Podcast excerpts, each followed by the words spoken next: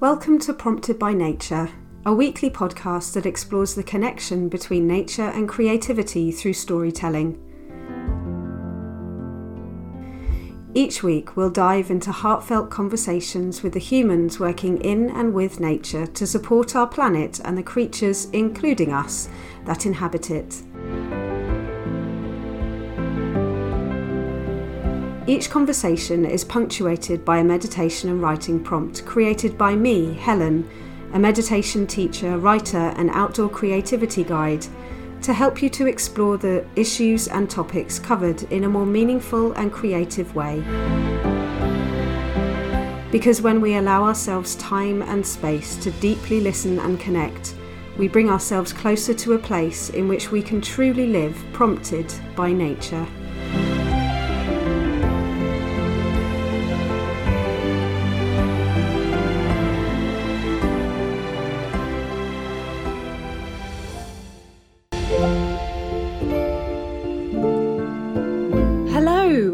Welcome to Series 3, Episode 5 of Prompted by Nature. It's been a bit of a week here, so I hope this one finds you well. So, I noticed recently that I've had a few more listeners to the podcast, um, and I thought I would just say a quick hello and give some thanks to the countries we now have tuning in each week. Um, so, I'm Helen, and it's really lovely to meet you.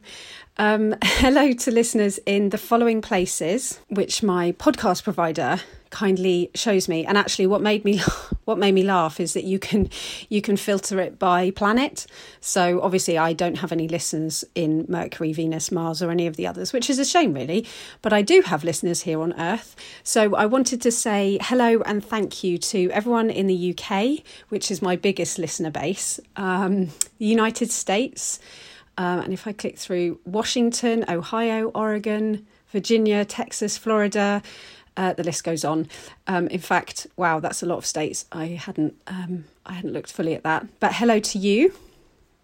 Hello to Australia, Canada, Netherlands, Ireland, France, Sweden, Germany, Poland, Spain, Chile, Estonia, Bermuda, Switzerland, Belarus, Belgium, Philippines, Greece, Luxembourg, Brazil, Isle of Man, Israel, Norway, Portugal, uh, Argentina, Turkey, South Africa, Italy, Myanmar, Colombia, uh, Singapore, India, Ghana, Mexico, Kenya, Taiwan, Croatia, and Eswatini.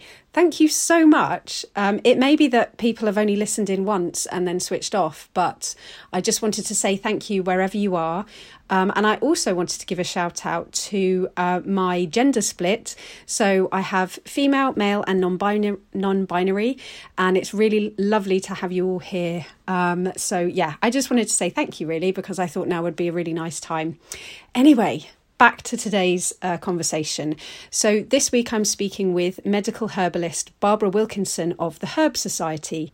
Following a lifelong passion for health and nutrition, Barbara qualified as a consultant medical herbalist in 2012. She's a member of the College of Med- Medicine and Integrated Health and runs the Springfield Clinic of Natural Healing in Cheshire. Barbara's an advocate of cultivating the use of plants in everyday life and keen to empower people with the confidence to embrace food as medicine. As well as running her own practice, Barbara's a trustee for the Herb Society and has appeared as a guest speaker at numerous events and com- conferences. She has an allotment where she grows produce that's used for medicines within the practice and has worked with the Herb Society on designing gardens for the RHS Flower Show Tatton Park. In 2018, she appeared on the BBC's coverage of the RHS Flower Show as part of the special segment looking at fermented foods and she recently supported horticulturalist Alys Fowler in producing her new book, A Modern Herbal.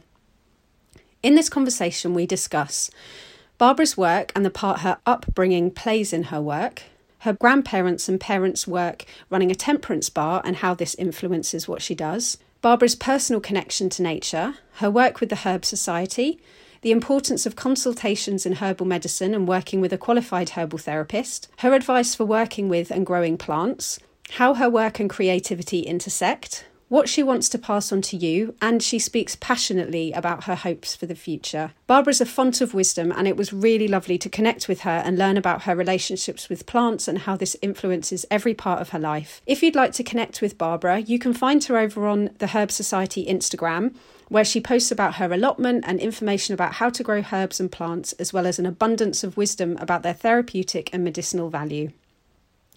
Their Instagram is at the Herb Society UK, and their website is www.herbsociety.org.uk.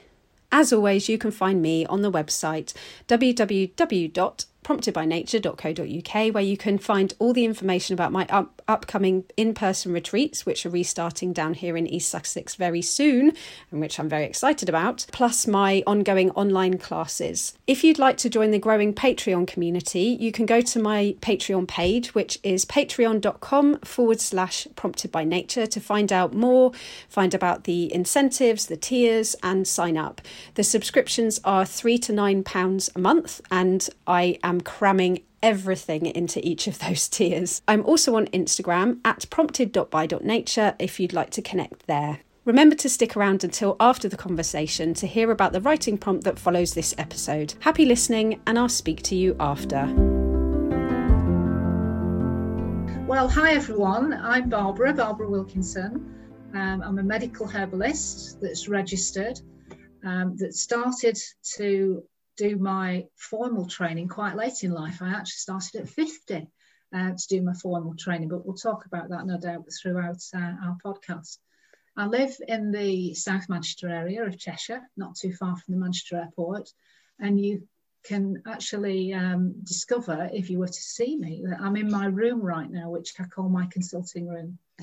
Uh, and that's where I work from. I work from home. I was invited a few years back to be a trustee for the charity of the Herb Society UK, um, which is now a 95 year old educational charity, which again we will talk about. Um, so I'm also very privileged that I have opportunity to reach out to a lot of people and connect with people, and that's how I'm here today, really. I love that. So I'm I'm really interested in the fact that you said that you came to it later in life because whenever I see you you know on social media and you're talking about the garden and and you have such a wide knowledge of you know what you're doing and what you're planting. And how did you come to to find this kind of path later in life? How did that how did that happen? Well it's a bit cheeky to say i came to it later in life. I did my formal training later in life. Oh okay. To, to qualify because of um, how life led me, really. But my mother was a herbalist, but not trained and qualified. Wow. So was my grandfather. So I was brought up quite different than my peers of, of my generation. Um, I wasn't really fully vaccinated. I never went to a doctor. Mm-hmm. I actually never saw a doctor until I went on for further education and had to register. so that was a whole new experience because I was always treated by my mother, basically. And um, there used to be things around like local herb shops in town centres, and people could easily get stocks of supplies of anything that they wanted. And the old fashioned herbalist was also usually generations of again herbal people mm. with knowledge and skills that could advise you. So when you went in the shop you more or less had a consultation as well. Quite different than how things are today. But my upbringing was such that food was medicine and um, medicine was herbs and herbs and spices and everything else. So my love as a child was always nature. So i was never in because my parents actually were in business working seven days a week till 10 every night wow. in a corner shop, which in those days was an off license. But their former life, before they had me, because um, I'm the second child, they had a temperance bar, which is, of course, no alcohol. So, quite a change when they wow. got two children. They needed more income. They thought they also needed less hours because when you had a temperance bar in those days, you made all your own brews, so your own dandelion and burdock, sarsaparilla, some of your own capsules, all sorts of things to sell in your temperance bar. So they were brewers when the doors were shut, they were doing all sorts of other things. So they always worked with herbs and spices. and this applied to the public. But having me the second child, um, they realised they wanted less hours. So seven days a week till 10 every night was less hours. My goodness. Which wow. is quite astounding, really. But they did get Sunday afternoon off, but always had to open the shop again at seven o'clock. So I was actually brought up in business until I was 15 years old. Wow. Um, in that kind of a business, which is a very, very good grounding for anybody that wants to deal with the public. Mm. Because if you stand behind a counter or you are a service to the public, then life is a completely different view. Mm. So, really, I was brought up in that world. Um, and went on my my interest was really in the food industry mainly because of an uncle and um, an aunt who wasn't actually related to me. But when I used to stay on a farm in my childhood, um, it encouraged me very much to um, be interested in preserves and orchards and animals and how to lay food down for the winter months and the seasonality. Because the aunt, the elderly aunt, who was more like a grandmother, um, which sadly I'd lost too soon, but the aunt was the replacement grandmother, and she taught me those skills and encouraged me. Uh, whereas mum was so busy working, she didn't really have the time to show me how to do as much in the kitchen. Um, and I absolutely loved it. Jams and chutneys and going picking your damsons and your apples and coming back mm. and dealing with it and learning how to bake bread and do all sorts of things. It was just a completely, you know, a world that opened up and a, and a, and a way of life that's never left me. Mm. I was very, very fortunate. And so I went on really into the catering world. I went into food, but very quickly mm. realized where I thought I was going to go was nothing like that world. the hotel and restaurant business was so money orientated, and even the top ones, I was quite staggered at the quality of what was actually being provided and supplied. And I was interested, of course, in the nutritional element and the health element and the you know the combination of mm. from the farm to the to the plate really so i, I left it after mm. time i left it and then i ended up marrying and bringing my children up and mm-hmm. bringing them up in a similar way to how i was brought up never going to doctors etc yeah there's something really i love what you said about you know your aunt being a kind of replacement grandma and teaching you all of these skills and these ways and there's something there about like the intergener- intergenerationality or intergenerational approach to upbringing. Yeah. and I, I feel like i know for myself you know my grandparents um, well my on my dad's side they died when i was very little. And then on my mum's side they lived in somerset and we were in london. So we didn't see them that often. And there wasn't that mm you know that connection we had um we had like a lady up the road called Mrs. Knight, who was our kind of, you know, surrogate grandma. But there wasn't that in terms of that kind of knowledge. I think maybe, you know, that we didn't, I didn't have any kind of knowledge really passed down from my grandparents. And I, but I love the fact that you had this wisdom, this wisdom of plants and the earth passed down to you in that way. Has that really influenced the way that you work. Totally, totally. Because as a, as a child, home life was busy and parents were busy. But the, the beauty of the um, relationship was that I wasn't a latchkey kid. They were always there. So there was a safety and a comfort that they were always there. But by the same degree, there wasn't all the things that children have these days. So you didn't stay in your room and play, you were out apart from in the depths of winter when there was ice on the inside of the windows and you know, all sorts of things were different. But then you were sledging and you were snow doing all sorts of other things.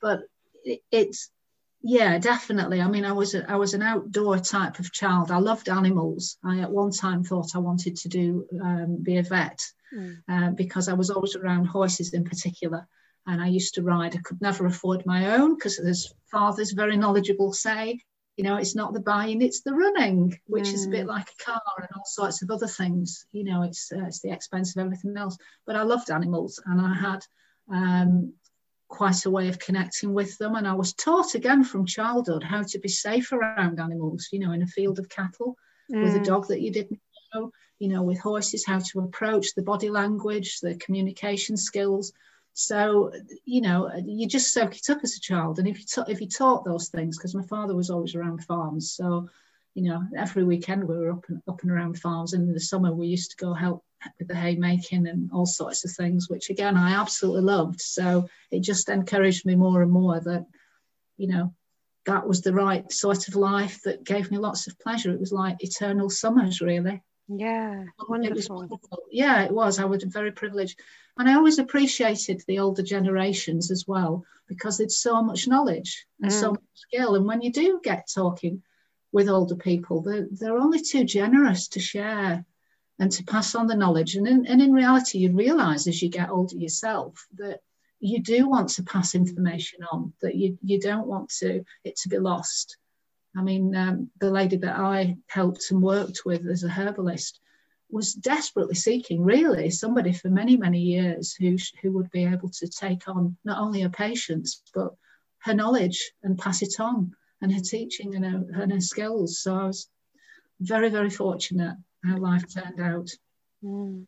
And before we kind of get onto the um, like the specific kind of herbs and herbal society stuff, um, what well firstly i'm really curious about this temperance bar thing.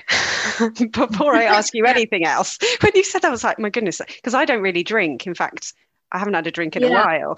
And that to me feels actually when you explain that i was like that feels so it, it would be very millennial of me to say that feels so modern because do you know what I mean? Things eh, things go things go full circle. Yeah, we, we, we're trendy, and I regularly use the term. You know, I'm trendy because yeah. I've got grown up kids, you know, and it, it's a laugh and it's and it's nice to say, but in reality, just things come back, but in a yeah. slightly different guise.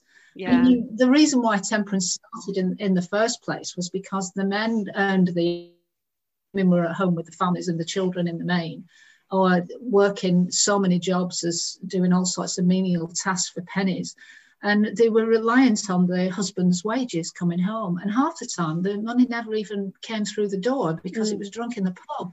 Hmm. you know, on a Friday night, as soon as they were paid the weekly the weekly wages. So the the churches and the the other people decided that this was so wrong. You know that that families and big families as well. They had mm, absolutely yeah. nothing. They could, they could they could put no food on the table because the husband had drunk it all. And no matter how bad he felt about it, he continued to do it week by week, month by month.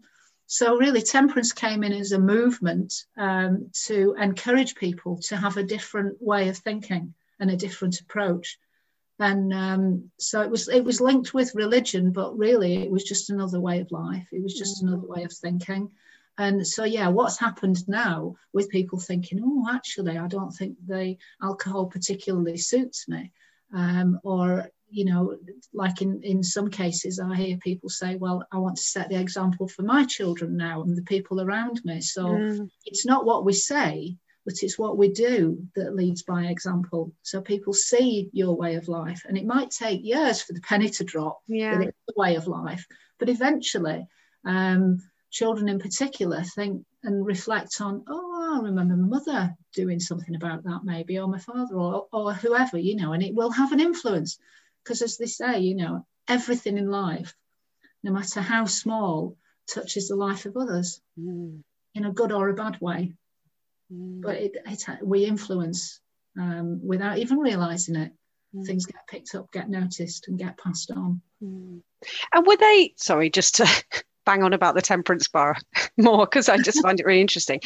Was it kind of herbal, um, like concoctions and and that? Because you mentioned yeah. about the dandelion and burdock and yeah, um, well, it was because that was life really. Um, people um, used to buy in dried roots and dried herbs, and the I mean, I've got photographs of my grandparents' shops, and I sometimes put wow. them on Instagram feed, and, my, and then my parents' shop and Vimto was a big thing. And I mean, that's a mm. trade and a brand name. It used to sell big out in Saudi Arabia because they didn't used to drink alcohol. Of course, yeah.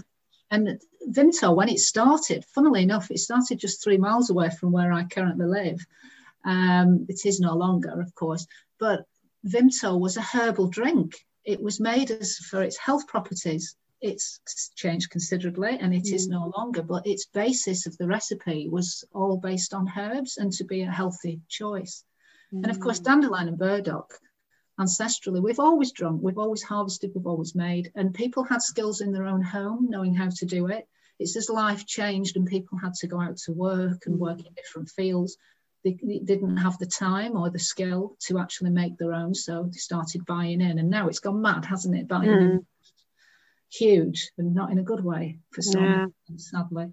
Um, but yeah, they made all the like ginger beer, you know, which wasn't actually beer. Yeah, yeah. uh, yeah, sarsaparilla, which unless you've tasted real sarsaparilla, it's nothing like the stuff you get these days. Oh, really? Um, I mean, there are bottles that have been brought back with nice branding, branding and vintage look, but really they taste nothing like the originals. Wow. You know, it's, it's quite a different product. Mm. Um, so one thing I did want to ask you was about your own connection to nature before we yeah talk about the more kind of broader things. Um, and specifically well we could start with whether you have a first memory of nature. And and yeah just just i'd love to hear something about your connect your own personal connection with nature. Yeah well my early childhood memories are um, when i used to go down to the stables um, probably about six or seven year old and I'd ride little Shetland ponies. Uh, I'd probably be younger than that. And then I never wanted to leave. And I'd end up down in the brook and I'd be catching tadpoles and putting frogs in pockets and being amazed at water coming over my welly boots and sorts of things like that. And, and literally never never wanting to leave, just just enjoying everything about it and not always needing the company of others either, because I was so content with just doing what I was doing and I was all consumed really and fascinated by it. So your typical childhood sort of fun, excitement, adventures really. Uh, getting muddy, perhaps mm. getting wet, all sorts of things. And, and I can distinctly remember as a child um, flooding occurring at the farm where I used to go to in Pilling, which is on the Fylde coast and the um, seawater used to come up because it was all affected by the moon. So I learned a lot about the moon and oh. the, the planets through all that. And you could never leave the farm without knowing the tidal flow and what time to be back for. I used to have a bike I could use. I wasn't allowed a bike at home, but I could use a bike and, and tootle around. I was older by then. Um, and I remember on one particular occasion there being a very high tide and the front fields um, actually came over the uh, the bank and the front fields were flooded and I was worried about the ducks in the orchard the ducklings. And I can distinctly remember seeing these ducks sort of swimming across with the mum and coming up on the bank where I was. Um, and I was trying to pocket all the ducklings and keep oh. them safe and he ah. kept popping out of my pockets. I bet I bet the mummy duck wasn't very pleased. No, it was hilarious, really, when I look back on it. But at the time, I was quite concerned. Yeah, there was there's lots of ducklings, and yeah, and the mummy duck, and it was it was. When I look back on it, it was hilarious, really, because I didn't, you know, I didn't put two and two together that really they were completely safe and they were absolutely fine, and I didn't yeah. do anything. I know that. Yeah. I feel like that like that kind of human concern that we have for animals kind of goes like can often kind of cross the the threshold of caring and then just like intervening and damaging, you know, making things worse. Yeah. Well alone. Yeah. When I went back and told aunt and uncle, they, they did say that you know that the, they explained how certain things they know how to survive yeah. they're built for these conditions and all those sorts of things. So again another lesson learned. Yeah yeah definitely. We um we go to there's a, a forest local to us friston forest and um we went there oh it was uh it was when uh, it was a baby blue tit basically. I took the kids over there and we were walking through we were going to go back to the car to come home and we could hear this you know this tiny little thing and it was a it was a baby blue tit had fallen out of the nest. And my daughter was bereft. She was just but we could see the bird kind of mm-hmm. coming down and and up and and you know checking the the mum and the dad checking on it.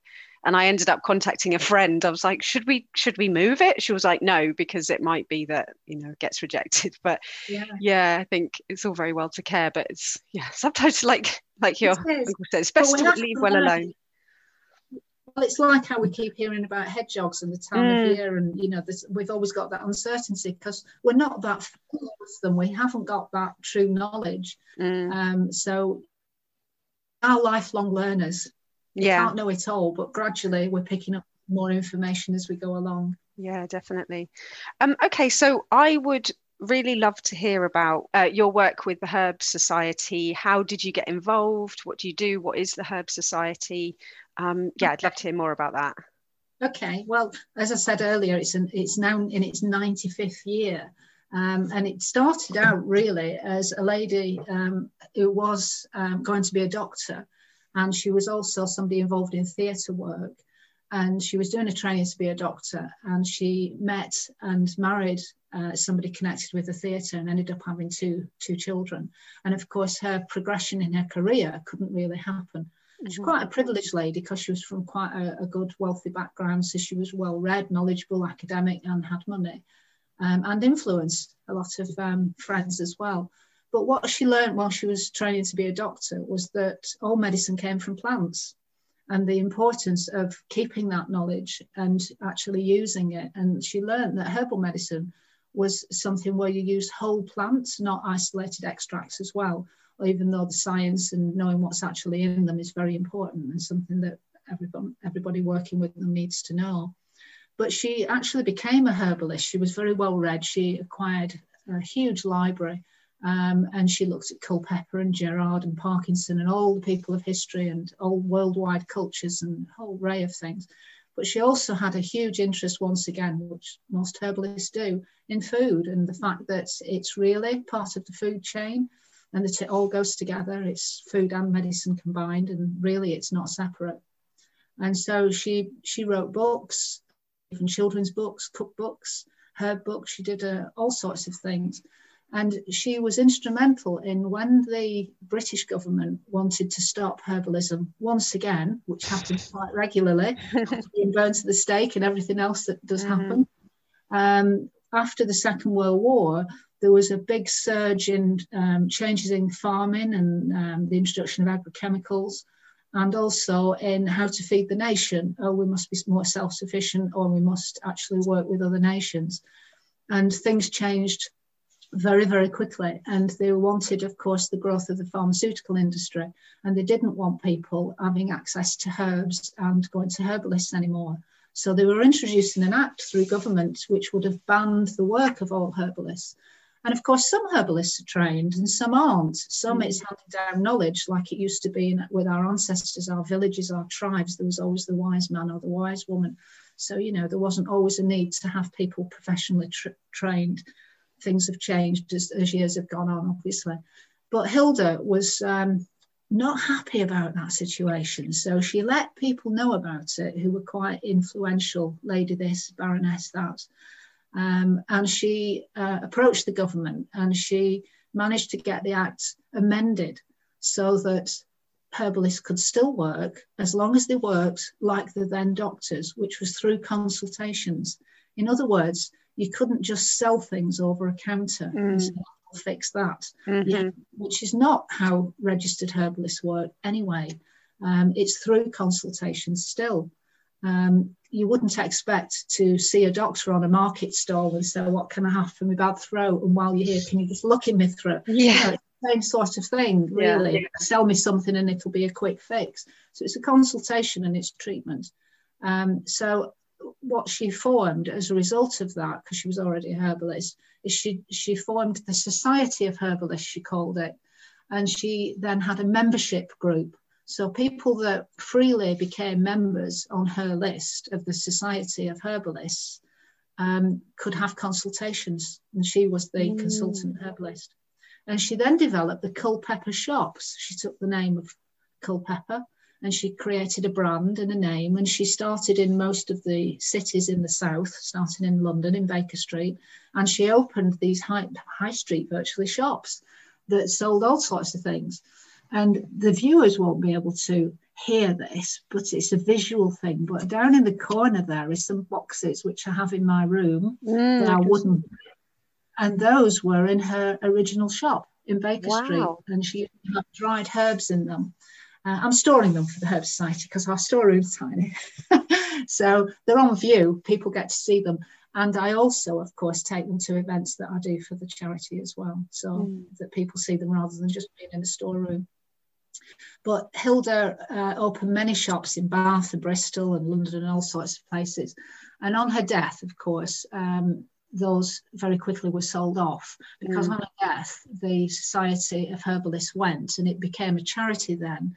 And that's how it then developed into the Herb Society.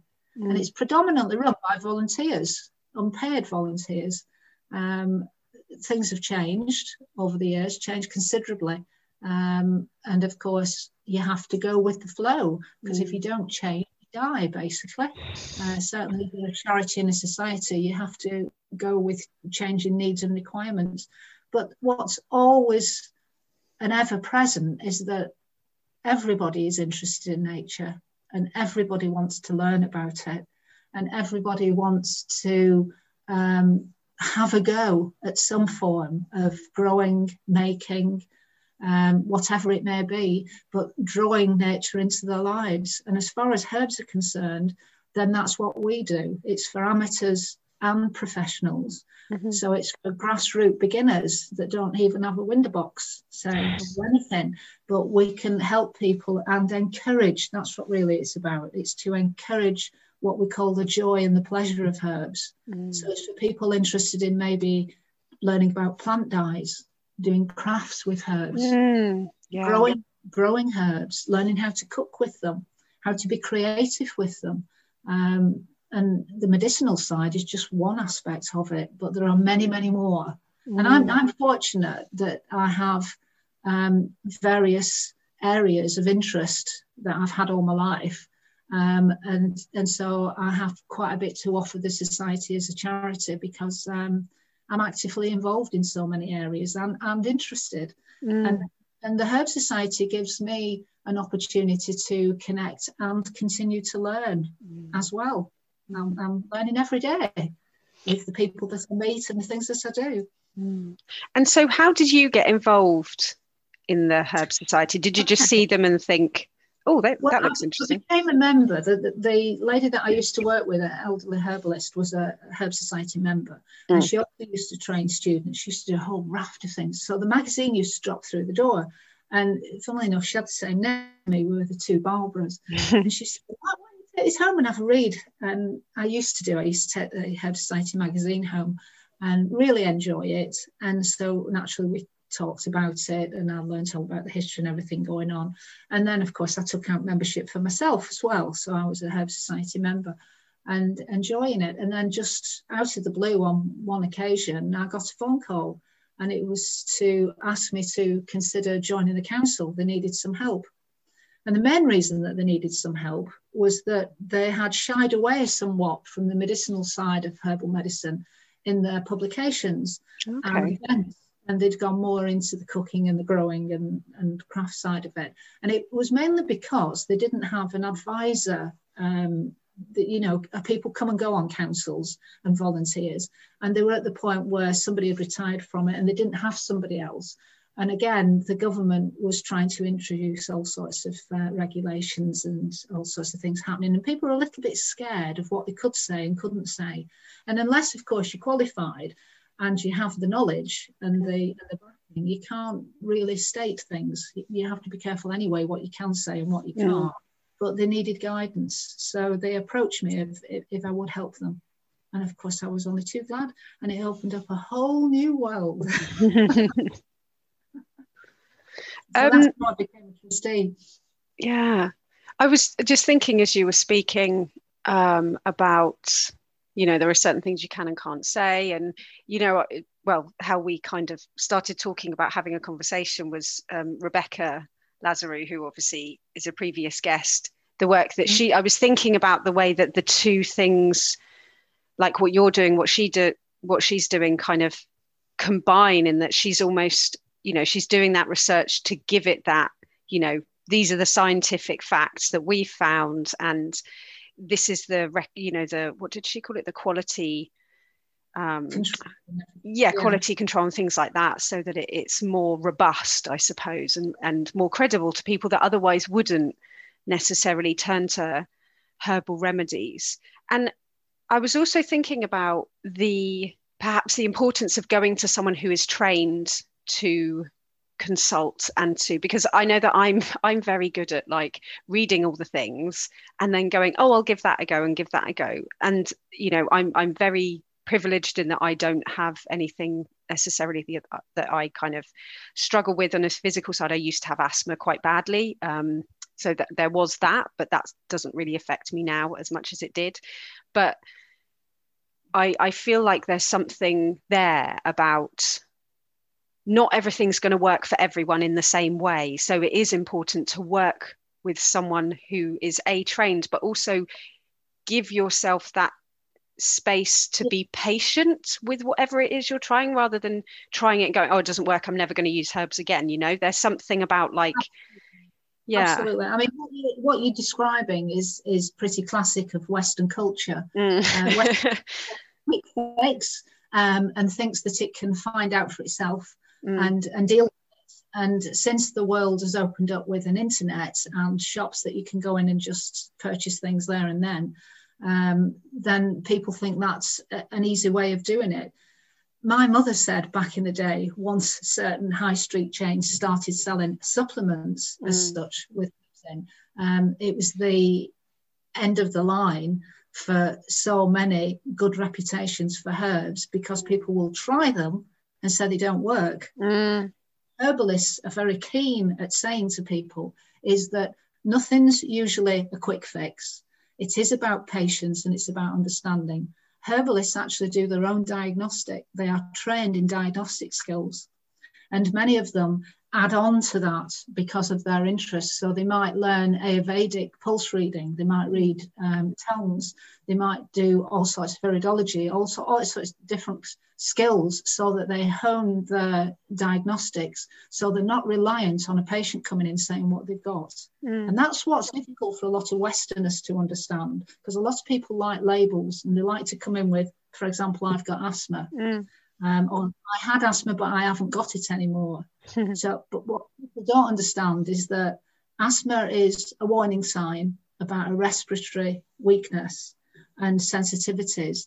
And although you might not have asthma as such anymore, like eczema anymore, the asthma, hay fever, eczema triangle um, is something that has a bearing on who you are and mm-hmm. what your health is like now and, and potentially future as well. It's not that it's it's been and it's gone. It's maybe having an effect on what's happening even now.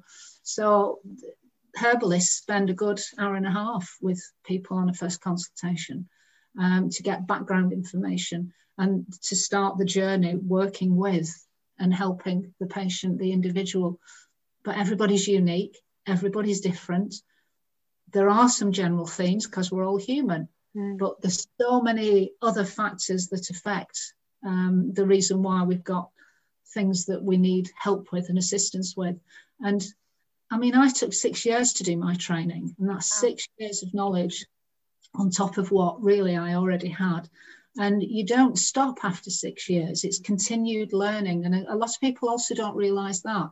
Just like other medical practitioners, we are required for our registration and our insurance to continually learn and we have to earn so many points, if you like, and prove that we've learned and brought things to our own practice mm. so that personal development it's called personal development so that we can add to ourselves our knowledge and then of course offer a better service to the community that we work for and people don't realize that i don't mm. think because uh, we don't often talk about it so we are actually all lifelong learners as as in other professions mm.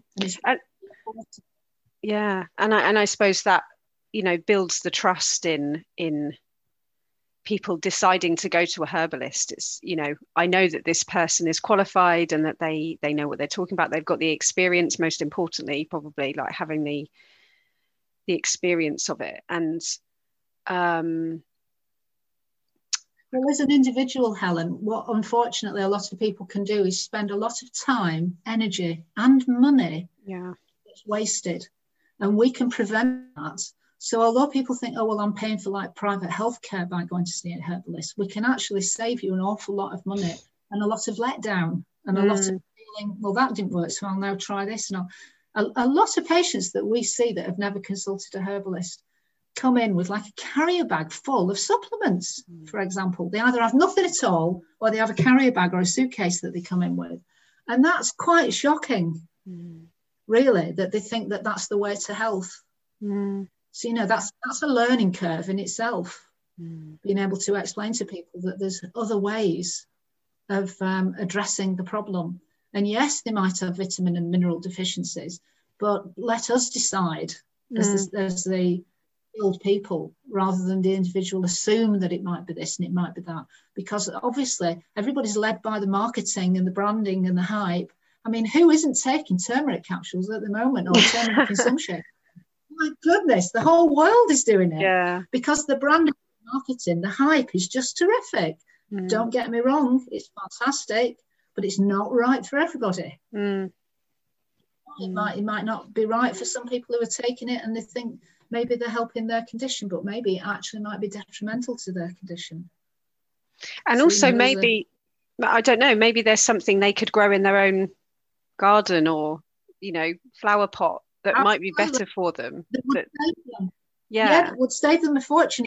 Why does everybody buy bagged, chemically sprayed spinach? Even if it's organic, it's often gas pumped. Why, why are they buying it? Because it's convenient, because it's there all the time it's not no longer there's no seasonality when you shop in a supermarket everybody sees it all year round so they think oh it's it's a constant and it's easy and all and they consume vast quantities of it and what they forget is that they could be getting greens that are better for them and healthier and free mm. from their own garden mm. from their own doorstep mm. you know if you learn what's in your own area and you appreciate what you've already got, instead of taking it out and getting rid of it, find out what it's actually there for. Mm. There is a school of thought, and it's rather romantic but often true, that what grows in your own patch is what you actually need. It's mm. speaking to you, it's in you. And mm. it's quite interesting what suddenly arrives, what pops up in your own garden. And it might be the very thing that you actually need to be taking. So nature's trying to teach you and trying to provide for you, and yet you're walking past with eyes closed. Yeah. I was saying so observation is a key. Yeah. I was saying last year I was talking to um, someone and I was saying that cleavers, you know, cleavers are everywhere where I am. So I, I started looking into, you know, I found out about what cleavers do and I started um, putting it in water and and that sort of thing and it was lovely and and they're out you know they're starting to come out again now um, I just have to be careful because they're quite often in like dog walking areas. So I just have to be careful where I pick them from. what I call use your common sense. Uh, as you know, we don't all live in the countryside, and you know, even wildlife might have been on things. So you have to be you have to be careful. Even things from trees, there's birds mm and all sorts of other things. But again, these are these are things that you learn mm. and things find out about, and it's only by looking at where you live, and it's the best starting point is to look at really where you live and what's on your own land, in your own patch, growing out of the cracks even. Um, last year for the charity, or was it the year before, we um, reviewed a book we, for people who uh, um, the prisoners handbook basically mm. and it's given free to people in prison and it, it states that, you know, what's growing in the crack might do you far more good, that dandelion leaf, that flower, because often you don't even get your doctor and hospital appointment when you're in prison. It gets overlooked, or they haven't got mm. time, or whatever for whatever reason. So you can actually do some self help even in prison. That's amazing. And they That's get that it. book for free. Wow. Prisoners do. Yes, they do. And if you know people who are in prison and that would benefit from it, then you can get in touch with them on the website. Yeah, it's it's absolutely marvelous. And frankly, that's how we've always lived. We've always kept it simple. There were never all these shops, you know. We didn't all live in towns. Our, mm. our, ancestors, you know, were in, in mine in particular, were in the valleys and the hills, you know, and, and what you said earlier about, you know, not necessarily marrying your cousins as such, but you only married family in the next village mm. or in the next valley. you didn't travel you do what you weren't flying around the world doing all sorts of things yeah, everything was local so mm. it was about community and it was about you know even if you weren't related everybody felt like your auntie and uncle mm. and the wonderful thing about other cultures other than western culture they've hung on to that yeah you know we've a lot to learn we, look at other cultures that have come to live in Western cultures that have brought their heritage with them. They've not ignored it and forgotten it. Every woman in a Muslim family is anti this and anti that. Mm. You know, and the, the, the same in the Chinese um, cultures, and you know they're very into respecting their elder generations and looking after them, and and I think we've got a lot to learn, a lot to mm. learn because we we thought we were modern, we thought we were trendy, and we moved on, and we sort of put other things to one side and and and moved into other areas, and we've lost a lot in the process, lost yeah. a terrific amount. Half the people in in the UK don't even know their own neighbours or want to. Yeah. Well, that's sad that's that's sad. There's something very wrong with people when um, when they don't communicate and when they don't even know if they can help or or that person needs help. Yeah, it's very easy. It's very easy to um, because you know there there is this fear of I think sometimes of you know sometimes neighbors can be very hostile, but then not all of the neighbors are going to be hostile and actually you can form more of community and yeah i do think and i think i mean my partner's very sociable so everywhere we've lived we've always like we lived in a, a block of flats when we were in london and he knew everyone so we all knew each other and even here now like he'll go to the neighbors so uh, whereas i'm i am much more like a bit more socially awkward. I, I find it a bit harder to socialize, but he's very good at doing that so that I can, you know, be a bit braver. And I think you have to um, recognize in yourself who you are. I mean, always be true to yourself. Mm. And some people find it very difficult to even say hello to somebody that they don't mm. know, you know, smile at somebody they don't know. Um, there was a time when it was encouraged, and then there became a time when it was um, not encouraged mm. you know, with children for all sorts of reasons. And we've we've lost something along the way, I think. But yeah, always always be true to yourself. Mm. Definitely, mm. it's vitally important. If you're not comfortable, you know, then then go with what it, what is comfortable for you. But sometimes you have to challenge yourself. Yeah, and also I think it's it's you know it's one thing to be a bit socially awkward or a bit shy and another to be hostile you know it's that being friendly not being you know it, yeah. there's such a difference between not speaking to someone because you don't like anyone and not speaking to anyone because you're a bit nervous yeah, um, yeah it's that kind well, of other things come into play because we're very visual as humans yeah and we pick up in a in in a nanosecond, as they say, uh, with people's uh, body language and other things. There's signals that people give off of, oh, don't speak to me. And then there's others that are sort of saying, oh, please speak to me. Or, yeah. Oh, that's nice that you did stop and speak to me. They don't actually vocalize it, but you can, you know, if you learn the art of reading people, it helps enormously. A bit like reading animals. You can tell a dog that's frightened of you. Yeah, that's true. You know, it's quite friendly. Mm the yeah. same with everything. So reading the signs is yeah. um, it used to come intuitively, and yeah. with some it does. Um, but you can learn the skills, and I always mm. think it's good to teach children those skills because it, they carry it with them for yeah, life. That's true. a bit more what we used to call streetwise and a bit more savvy, how not to become a victim. Yeah. And I think it's important at both ends of life, when you're very young and when you're very old, you don't want to be somebody that's going to be picked on, ridiculed, whatever. You you want to appear to be a bit stronger a bit more a bit more able.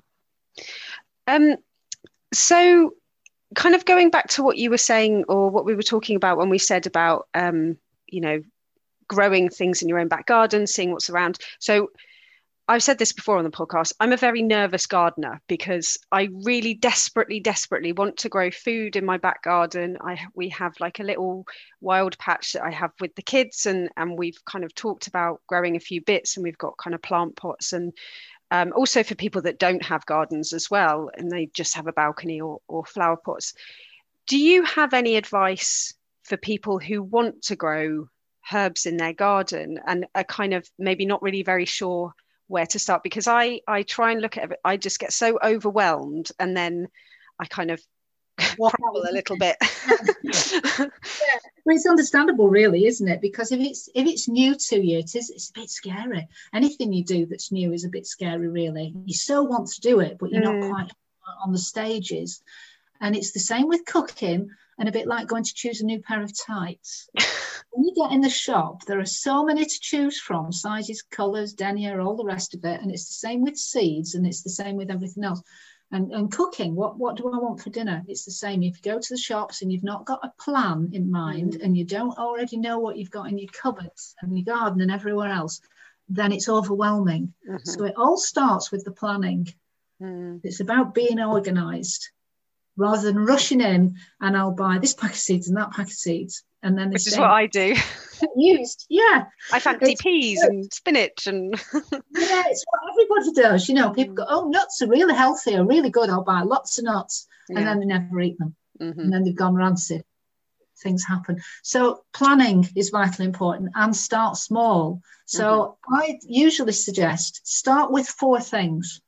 Mm-hmm. Three if you want, five if you want, but pick a number that's less than the size of five fingers on your hand mm. and choose less and find out more about them and get to know them and let them be, become your friends. So look at the detail, be using that visual side that we've talked about as well as all our other senses. So we're really learning about plants then if we mm. narrow the field. It's a bit like if you go in a Chinese restaurant and you met with a blackboard that's about five blackboards. Mm. What are you going to choose? It's overwhelming. Whereas if there's only a choice of five or six dishes, it's a lot easier. Mm. And usually the quality is better. Mm-hmm. That goes to every restaurant. So less choice, better quality. Mm. And it's the same else that we do, really. So it, for a, a starting point, it depends when you want to start because it's very much a seasonal growing thing. Mm-hmm. And it's also about going your taste because we all taste things differently. So it's about, well, what do we like to maybe eat or smell or touch? Or what do we think we like? And start with those. It's no good growing something you don't think you're going to like or that's mm. completely so new to you. It's it's like a mm. like a foreign language. So it becomes too difficult. So take take something that that you might feel is, is relatively straightforward and basic. And two of my all time favorites, and I hate to say that about any herb really, because they're all favorites, but two which I think are important in everybody's lives are rosemary and sage. Mm. Both herbs very, very closely related. And um, the DNA has been checked basically, and, and now rosemary is one of the salvia family as well, so it's even oh, more wow. closely related. Chemical constituents are very similar but the the virtues of those two herbs are just standing mm. and they should be in every life because they not only have huge medicinal properties they have culinary properties and they they they do so much for the limbic system of the brain they they help us with everything everybody knows now about essential oils and the mm. effect they have on the brain so you know it helps with um, all the um, clarity of thought, saves cognitive decline, helps us to be more calm, helps with our blood fats. Both these herbs do these things. Helps with keeping cells healthy. So stops rogue cells going wrong, basically. Mm. As as that. How, how easy can I put it? So huge, huge benefits. They can be eaten, they can be drunk, they can be grown, they can be propagated. They can be touched, they can be felt, they can be inhaled, they can be put in diffusers. You can use them in so many, many ways. You can use them in your home. You can have them, if you wanted to, you could have them, you know, in, in the house. Mm. But they do better outside, of course, as most things do. Most like the roots in the earth rather than even in a pot. But things mm. can be grown in pots. But anything in a pot is dependent on you for its survival. Mm. Do you know I'm on food, on oh, ah, water? Of course. I'm actually feeling really good about myself because just outside the window that I'm sitting in front of, we have like a big wooden trough thing. And in one of them, my partner just made them out of some spare wood. In one of them, there's some sage and rosemary right next to each other. So they're, they're just, and I just put them in there because I just thought, oh, I, will just see if they're all right. Yeah. And they've, they've overwintered, they're still alive. it's amazing. So both good companions, sage and rosemary, both work. They want very similar conditions for growing, um, and they, they rather like one another. and they will grow into huge bushes. Mm. You know, and and they're nice to have around in your life. I think they're vitally important. I never really bother to dry them. Uh, because they stand all winter and they, they, do really well. Obviously, the medicinal properties are not as good in the winter as what they are at other times of the year, but they're still usable. You know, mm. Still get lots of benefits from them. And just to touch them, just to brush your skin against them, and smell, yeah. Oh, it's fabulous. You know, and that's if that's all people do with herbs, then that's a benefit to their health and well-being. Yeah. Important. Oh, I love that. The colours, the colours affect the health and well-being. You know, anything that that's green has an effect on our brain as well as as with other colours. So, that nature's there to uplift us, but it's there mm. to be something that we're a part of and to to work with every day. Mm. I'm very fortunate that I do. Mm. Um, so I've just got uh, a few more questions, if that's okay. Um, I wanted to ask you about how your work and creativity kind of work together. Um, how the creativity feeds your work, how your work feeds your creativity, if there's a kind of yeah, yeah. Um, well, I've always been quite creative because um, I, I, don't paint or do anything like that. I used to do some embroidery as a child, which I did later on in life as well, which I always enjoyed. So I've, I've always loved art, museums, architecture, anything of that sort. So I, I surround myself and I delve into that quite regularly in any opportunity that I get. And I find that gardens and landscapes are just part of that same fix that helps to uh, feed the soul and I, and I enjoy it. So I what I call potter or poodle around, and even within my own home and my own garden, and, and I have an allotment which is at the end of my road. So I'm always looking for um, things that are free, mm. maybe in a skip or that is getting rid of, and um, I, am quite inventive as to how something that, that, might have been made or designed for one purpose can be used perhaps for something else. Mm. Um, Sometimes I just like the fact that it's a rusty piece of metal that looks good, looks like something else. I've got, I've got one of those sorts of ways of looking at things, and I can see something else in it. Mm. Um, so I'm very fortunate, um, and I enjoy that. I get a lot of satisfaction and pleasure from that and so I, I, enjoy sharing that as well with other people. Mm. So through some of the work that I do, I, I really enjoy giving herb walks and doing events, wow. running work voices. And I, I, spend a lot of time normally in, in, my year booking those and doing all sorts of things. And, and I like to go to different places rather than just in my own area and my own patch. So if anybody invites me, I'm always up for going if I can, if I can do it. And mainly through the charity, I've done more and more of that. Mm. Um, so I've, I've been able to do lots of events and I, I, work as a speaker as well. I go and give talks and I like to do demonstrations as well. So we don't only do the RHS, the big shows, but even the small, even if there's only six or eight people, I'm quite mm. happy to go. It's nice to do anything really. So from a creative point of view, I get lots of opportunities and lots of outlets. And I still like to keep the child within. And I still have a nature table. My house oh, is a oh, nature table. Yeah. It's full. So throughout the seasons, I might have the different things around the home that are currently growing. Uh, but I will also have the dried seed heads or the pieces of twig with the catkins on or branches or eucalyptus leaves that have dried or the house is just stuffed, some would say. it's quite full, which actually I enjoy and give me a lot of pleasure. They're not always things that I might be necessarily using in my practice, but I, I feel a house without nature, a room without nature in it, of, of some ways, is empty. Mm. It's not not living. Something's missing. So even house plants, I do have house plants. Um, you know, I love yeah. a house plant. Yeah. I've got absolutely. A... It's what we live with. They're, they're helping us. We're helping them. Absolutely, it's wonderful, isn't it? Actually, so, I've know, even got, got.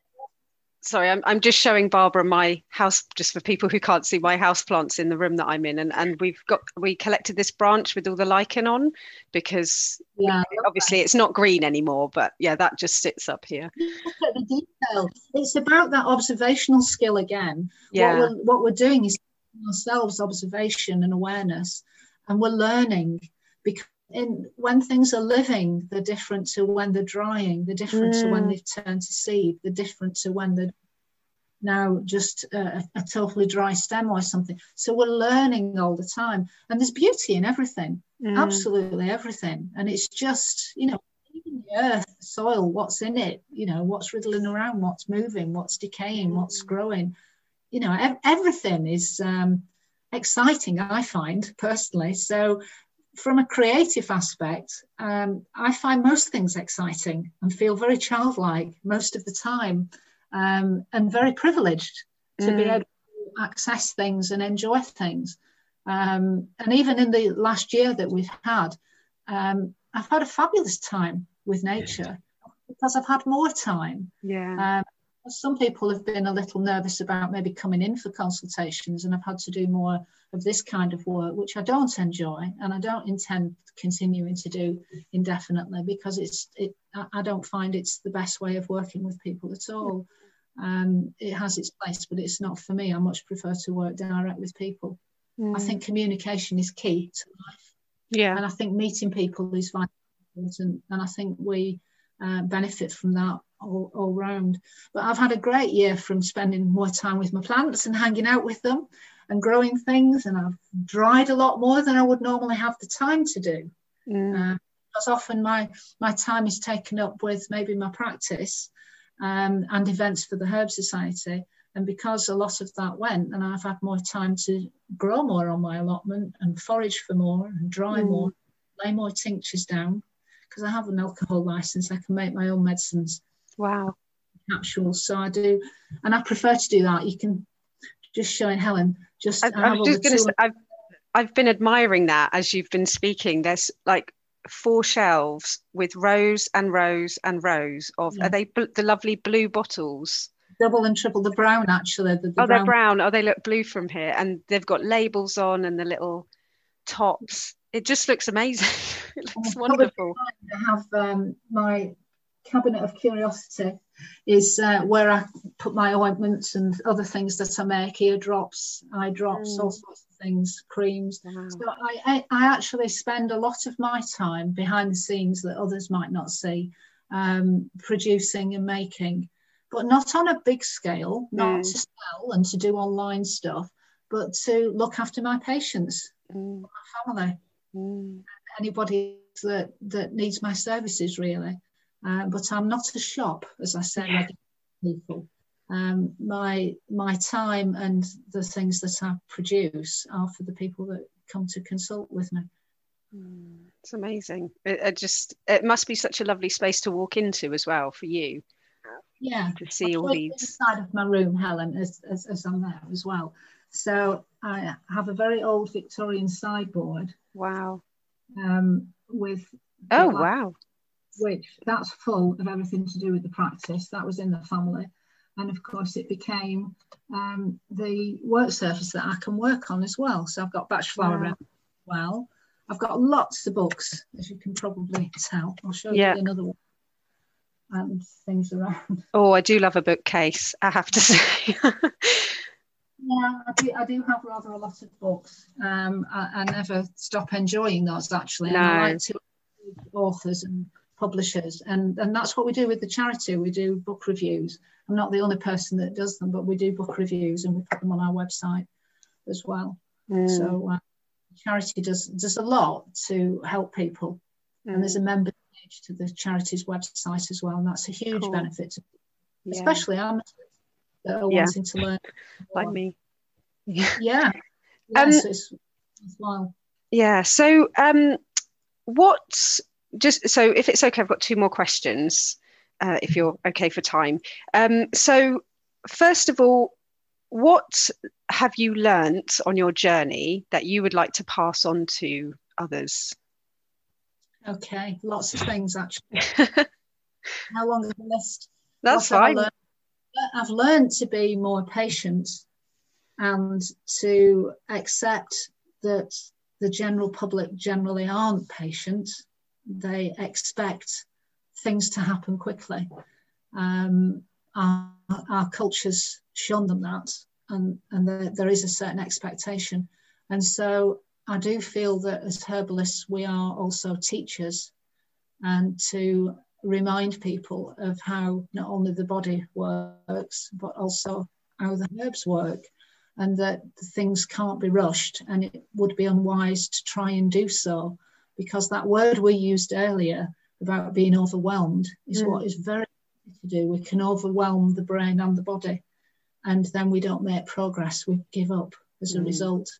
So it's better to take things slowly and gradually and observe that other word that we've used quite a lot to assess what's going on and how we're responding because we're all different, we're all unique. So I do help with some students as well in the course of work, and I have them come in clinic with me and work with me as well uh, behind the scenes sometimes.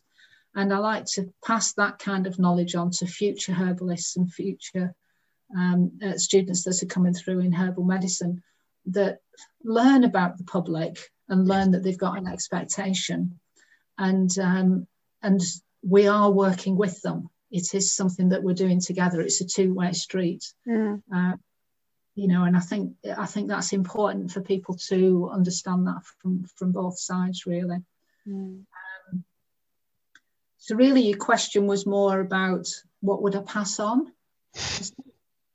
Yeah but but this is i mean the idea of patience is that's definitely something i yeah i think is really important. Yeah pa- patience and timing timing's important um I, I'm not one for chasing people. I, I used to be, but I've, I've learned that really individuals should take responsibility for themselves. I remind them that that's important when they first come to see me. But it's amazing how many people think that I will chase up, have you done this? Are you coming back in for a consult? Will you be wanting this? It's not really my job to do that, I don't. Mm. I think it's the responsibility of the individual, and I will go at the pace of the individual. Um, some people need more help and support than others, but I'm certainly not there to chase mm. and um, and be looking for people to come in. I, I don't do what I do for the money mm. and um, to earn a huge income. I don't think any herbalists actually do because you don't. Most herbalists work part time. And I class myself as part time. I'm of an age where I don't work full time. And because of all the other aspects of what I do and what I enjoy, even to give to my practice and to my charity work, I need other time. Mm. What people see me as the public image. I yeah. need other time to um, recharge my batteries, of course. Mm. Uh, and do the things that I want to do as well. So it's about balance in all things. Mm. I think what's important is to learn the art of saying no, um, or I'm not available for that, or I don't do that because we, we all of us in all walks of life we get asked to do things that sometimes push the boundaries too much or that we're not comfortable with. Mm. Uh, and it's better to be true to ourselves. And I, I think we're here to learn in, in life's journey mm. uh, who we really are as mm-hmm. individuals mm and to recognize within ourselves what's right for us and what isn't. Mm. And um, they often used to say, didn't they? The older people can be quite rude, know, so, you know, just come out with things and shock you. And the older I get, and the more I understand that really, because you've got to know yourself better. Mm. And um, uh, yeah, and perhaps you're a bit letting other people see the true you, you know, because everybody wears a mask. Mm. In reality, um, you know, you have to you have to be yourself. You have mm. to be mm. true to yourself more than anything else. Mm. And you know, work will in reality it doesn't feel like it this year but work's always there even if it's only housework it's a constant um, so what does it matter if it gets left for a bit mm. take a break So listen to your body, listen to your intuition, go with how you feel. Nobody really knows you better than yourself.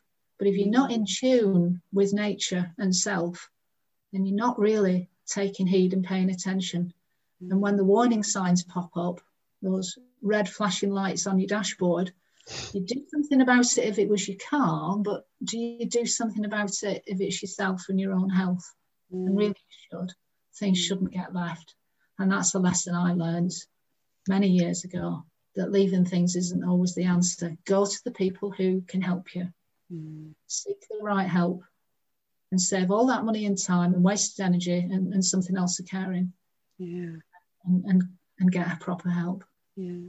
And you mentioned um, about kind of saying no and, and, and taking time out for yourself.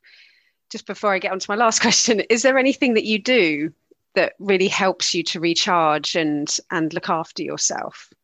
Yeah, definitely. Um, being outdoors, mm. definitely. Um, getting outdoors every day, no matter what the weather. It's all about wearing the right clothing and footwear and everything else. So even when it's been absolutely freezing this last week, it's it's important to to be outside to see see real sky, mm. not just on a television screen.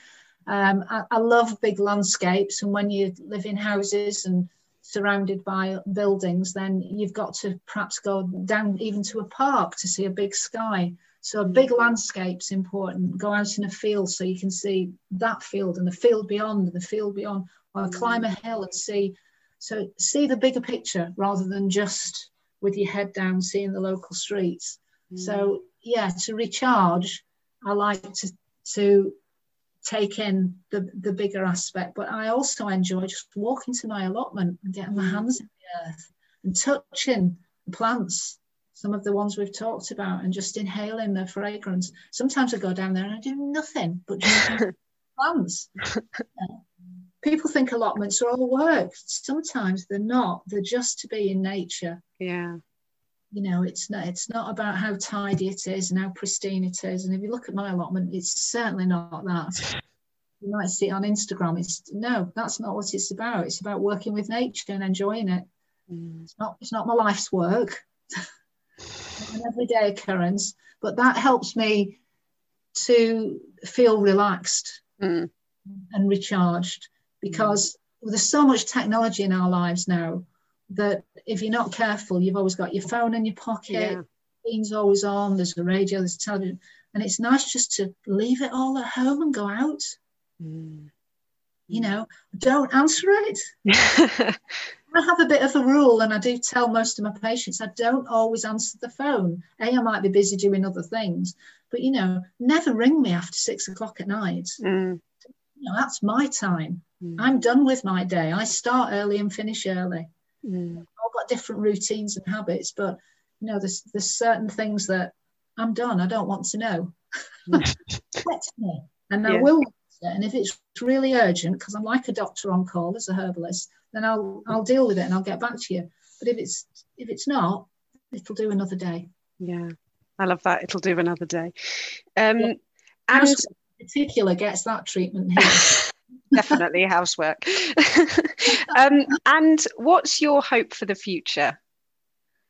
Lots of things. Yeah. So many, so many, many things. Um, I hope that people appreciate what they've learned in this last 12 months and that they don't forget it too quickly and revert back to the life that they used to have. I hope they realise that they've actually benefited hugely from having more perhaps time with partners, with families, getting to know them better, getting to know themselves better, mm. getting a better understanding of what grows in their own area, their own patch, going out on their own daily walk every day, looking in their own garden constantly or a balcony, looking out of the window. I hope they realise and appreciate just what there is without going too far. Mm. So I hope the flights never return. I'm that that is changes forever. Being mm. brought up as somebody who never went abroad themselves till an adult and never felt the need to, I hope that people realise that each of our own countries has got a lot to offer. Mm. And if we're going to help our businesses and our own communities, then we should put our money where our mouth is and we should support the people on our own doorstep. Mm. Our own is they're they're the ones we shouldn't, in my opinion, be um, always anchoring after something, thinking that the grass is always greener. You know, two weeks of our lives is only two weeks of our lives, perhaps somewhere on a beach abroad. But what's your lifestyle like? Mm. I hope that's what people realize. It's the rest of the year that's the most important thing. Mm. If your lifestyle's of the right sort, you won't feel the need to rush off just for two weeks to bake in the sun or do whatever. Mm. It's about a lifestyle choice and a way of life. Mm. And I hope that's what people learn. Yeah. And I hope governments learn worldwide. Yeah. yeah. To slow it down and to stop spending ridiculous money on things that you think we want. Yeah. And the majority of us don't actually want certain fast trains carving up nature and countryside and demolishing trees and people's livelihoods, etc. Mm. We much prefer cycle paths, mm. public footpaths reopening, safety when we can go out on the bike with the children, walking mm. on a on a pavement safely with a pushchair. We'd much prefer that. Mm than having all these other things occurring. So mm. I hope, and from, from a farming point of view, this my list is endless. Yeah, I know, I know. Question: There are so many things. You know, farming. I hope the hedges are put back. Mm. I hope the wildlife boundaries are made. I hope the Chorleywood process of bread making is banned with immediate effect. Mm. I hope the cheap wheat that is fed to the nations of the world is banned. Mm. I hope we go back to proper wheat as our ancestors had that doesn't create the intolerances and sensitivities that we've now got. We've bred nations of sick people, third and fourth generations, because we're feeding people the wrong strain and variety of things. And wheat is one of the huge culprits. Mm. We're led in, down so many paths and blind alleys. We need to open our eyes and take the blinkers off as individuals. Mm. And we need to appreciate what we had and what we've still got. Mm. And we need to nurture it and value it and respect it mm. and talk about it. Yeah. And more than anything, be proud, be confident. Because actually, we have a lot to offer and a lot to share mm. for those that want to listen. Yeah. Yeah. I love what you said. I feel like food is, is something that's really been highlighted in this past year and access to food and food inequalities. And I love what you said about community. Like down here in Brighton, and I know it's been happening all over the country, there has been such a, a community effort to help, you know, people that don't necessarily have access to food at the moment, don't have the money, whatever it is. I feel like everything that you say all contributes to that. It's you know everybody having access to that. Yeah it shouldn't be fair share of food the the quality of food. Yeah. Absolutely quality. I mean what do i want for the future? I want all food to be organic which mm. really is what it was when i was a child. It's got changed. What is it about?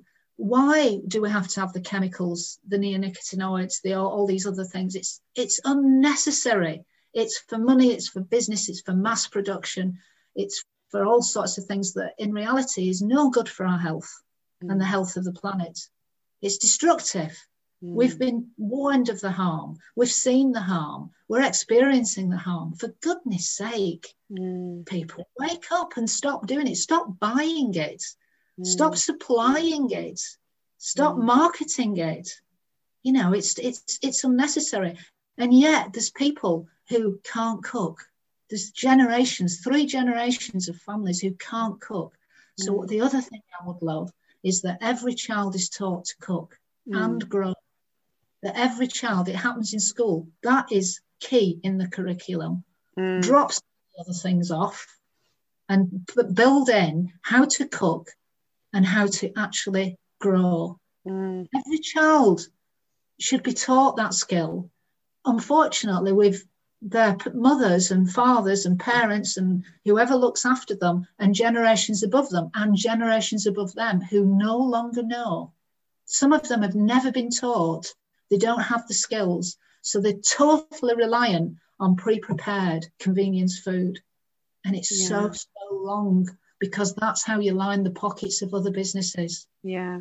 And that's uh, such a top down that's such a top down thing as well. That's you know they, it, the, the the knowledge isn't there through no fault of their own. It's just what you know that constant like removing things from the curriculum and let's yeah, take out the, arts and all the kitchens that were in schools and all the cookery lessons that kids used to have all went.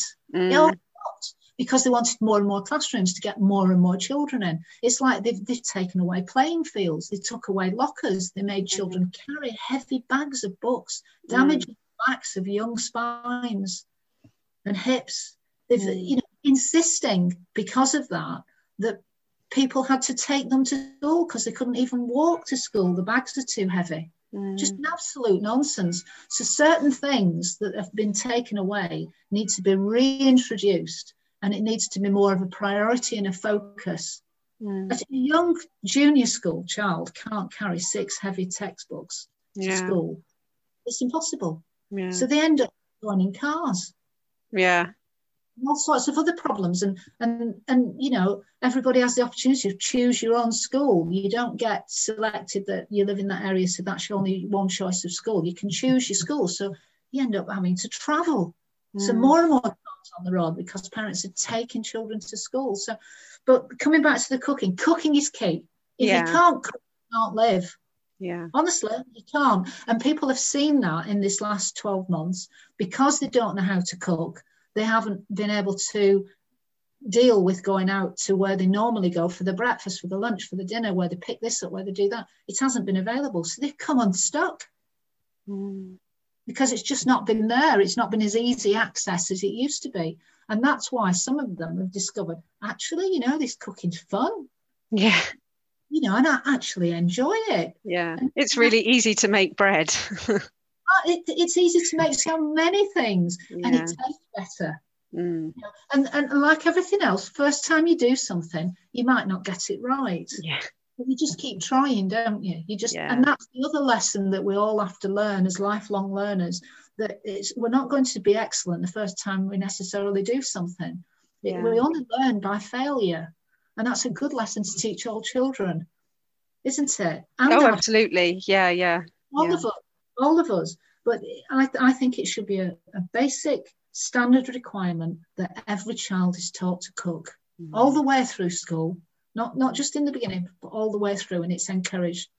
And then eventually, when they become independent individuals, independence, that's what it means. You can look after yourself. Yeah. You can care for yourself. Yeah. You can even go out and forage your own food because. Yeah, it's so true. And that's what actually used to happen. Yeah. If you go back a few generations, that's what we had. That's how we lived. What have we done? yeah. to society in the West. What have we done? Yeah. Created huge problems. yeah. I mean, I, I hope that there's a kind of turning of the of the cog to something that might be more sustainable. I feel like there's a, a very slow progress in some areas, but yeah, there is still so much inequality and inequity and all of that sort of stuff. Um, so this has just been such a pleasure speaking to you, Barbara. Um, before we go, can you kind of let people know where they can find you about the Herb Society, how they can get involved? Um, yeah, all the stuff. Yeah, certainly. Um, they can go and look at the website for the Herb Society UK. Um, I'm sure we can put some links up with yeah. this. Yeah, I'll put them in the show notes.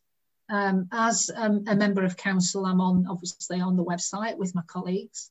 Um, my practice is obviously separate, and I'm known as the Springfield Clinic, which is a name that I kept from my predecessor who I used to work with. We haven't really talked much about that, but uh, we've had so many other things to talk about. So it's you can come again. and and my name's out there, so I'm I'm easy to get hold of. I don't bother with a website myself. Most of what I do is through communication in, in other ways. Um, and I'm busy enough. Um, mm. So I do take new patients on.